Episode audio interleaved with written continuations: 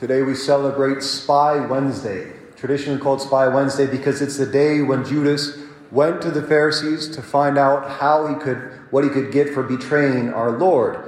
And then at this scene is preparing himself to go to the Pharisees to hand Christ over right after the Last Supper.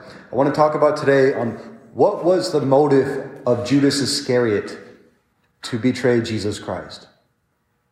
What do you think the reason what it really came down to in his heart on why he betrayed the man he once believed to be the Messiah of Israel?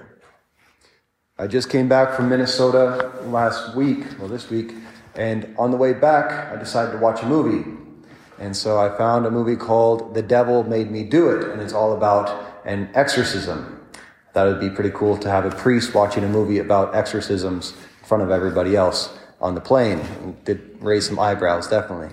It was interesting, though, because I didn't know it was based on an actually true story. In Cincinnati, there was this young boy about 9 years old who came under some curse but became allegedly possessed at that time.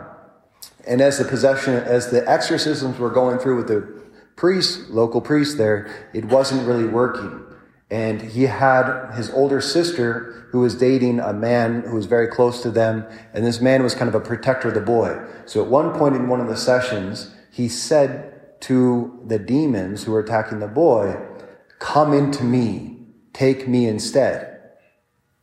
Well, that little boy, from what I heard, he got better after that. But number one, you never invite a demon into yourself because they always hit you at your weakest point.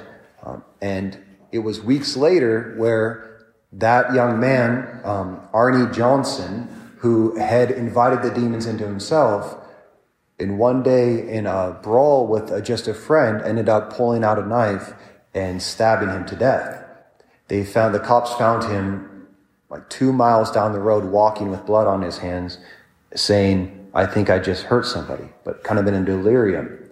This was one of the first cases, the first murder to ever happen in this town, and it really became sensationalized because he said, "The devil made me do it." This was a guy who had no record before of violence or getting in trouble with the law.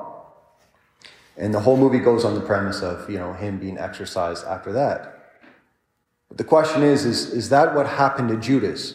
The one who Christ himself called a son of the devil and a son of perdition. Said, even, "Did I not choose you all, even though one of you is a devil?" And said that when Judas took the morsel from Christ this night on the Last Supper, the devil entered into him. And he went out and it was night. So was this just an act of the devil? How does it really work in this betrayal? Well, I think there's something much deeper, something much more familiar to all of us. I don't think it was exactly a possession that caused Judas Iscariot to just go out and betray our Lord. I think it was a much deeper possession that had hold of him, which was an idea. Judas had an idea about how Israel should be saved. And he followed Jesus at the beginning when he was still good and honest and zealous for the truth.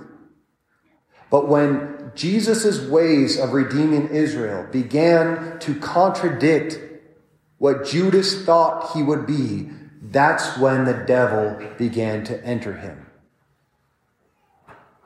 That's when he became possessed by an idea that God's ways were wrong. And to me, that sounds much more familiar than having a demonic entity enter into me. That's why they say you got to be very careful with what ideas possess you, because we do not possess ideas as much as ideas possess us about who we are, what our life should be, what the church should look like, how God's grace should work in my life, in other people's lives. And when Christ doesn't respond the way that I think that he should, well, then we come to a crossroads, to surrender to the Lord's way, or to betray him, or to deny him, because I truly do not recognize him. It is a very foolish thing to think that the more time we spend with Christ, the holier we become.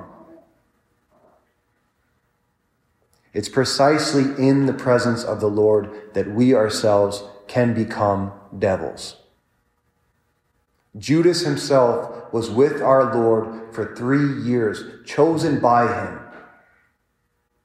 And he came to the crossroads in his own heart to follow the Lord's way or to go to his own place.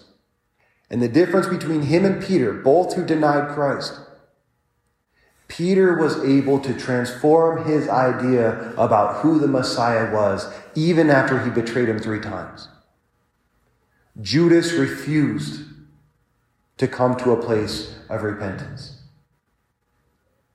The closer we come to Christ, our hearts can actually harden when our expectations of who he's supposed to be in our life and in the church doesn't line up with what we projected. And that's when the temptation to betray him truly is.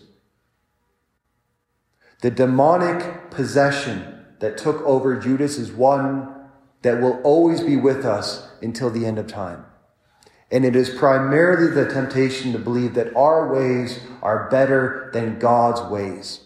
And when God does not line up with my vision of how the world should be, how the church should be, how our moral teachings should be, how God's grace in my life should be when I'm fighting against sin, and he allows me to fall over and over and over again, then the temptation, maybe God is not God. There's a great Judas diabolical spirit that is little by little overcoming even the great church members and leaders of our church, especially in Germany. It is a spirit of Judas, a betrayal of the teachings of our faith, the scripture and tradition, that will remain unchanging until the second coming of our Lord.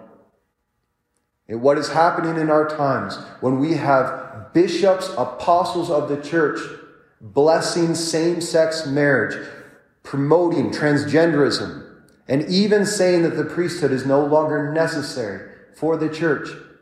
One that is taking on the zeitgeist, the spirit of the age. You can be sure the spirit of Judas Iscariot lives on in the church.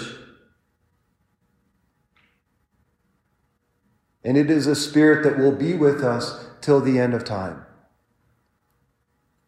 And these are bishops. These are priests. These are those who hold Christ's own body in their hands, whom he obeys every time they speak the words on the altar. We fool ourselves to believe that we become holier just by being in the presence of Christ. Holiness only comes through humility, that I submit myself unto death, the death of my own ego, the death of my own thoughts, the death of my own projections upon our Lord on who he should be and how my life should be, especially when it stands in contradiction with reality. I want to read a final passage from Garrigou-Lagrange regarding the life of Christ. It says, "Let us be perfectly clear about this. Betrayal of the divine touches us all. What can I betray? That which has entrusted itself to my loyalty. God did not reveal himself merely by teaching a truth, giving us commands to which he attaches consequences, but by coming to us personally. His truth is himself, and to him who hears, he gives his own strength, again himself. To hear God means to accept him as he is. To believe means to accept him in truth and loyalty, no matter what he calls us to. The God we believe in is the God who comes into heart and spirit, surrendering himself into human hands. He counts on the loyalty of that heart, the chivalry of that spirit. Why? Because when God enters the world, he puts aside his omnipotence.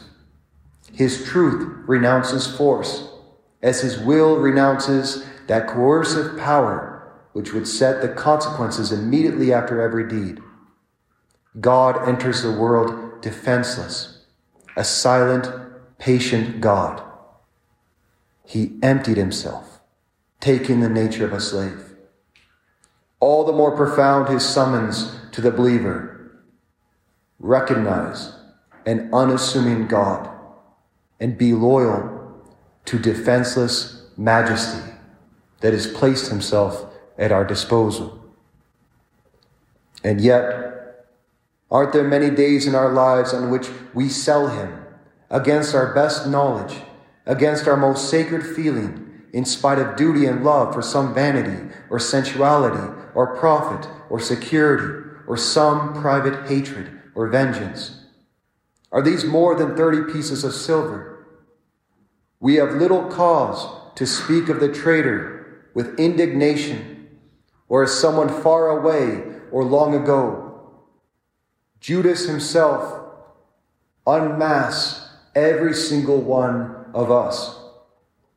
We understand his Christian significance in the measure that we understand him from our own negative possibilities of what we can become in our own life.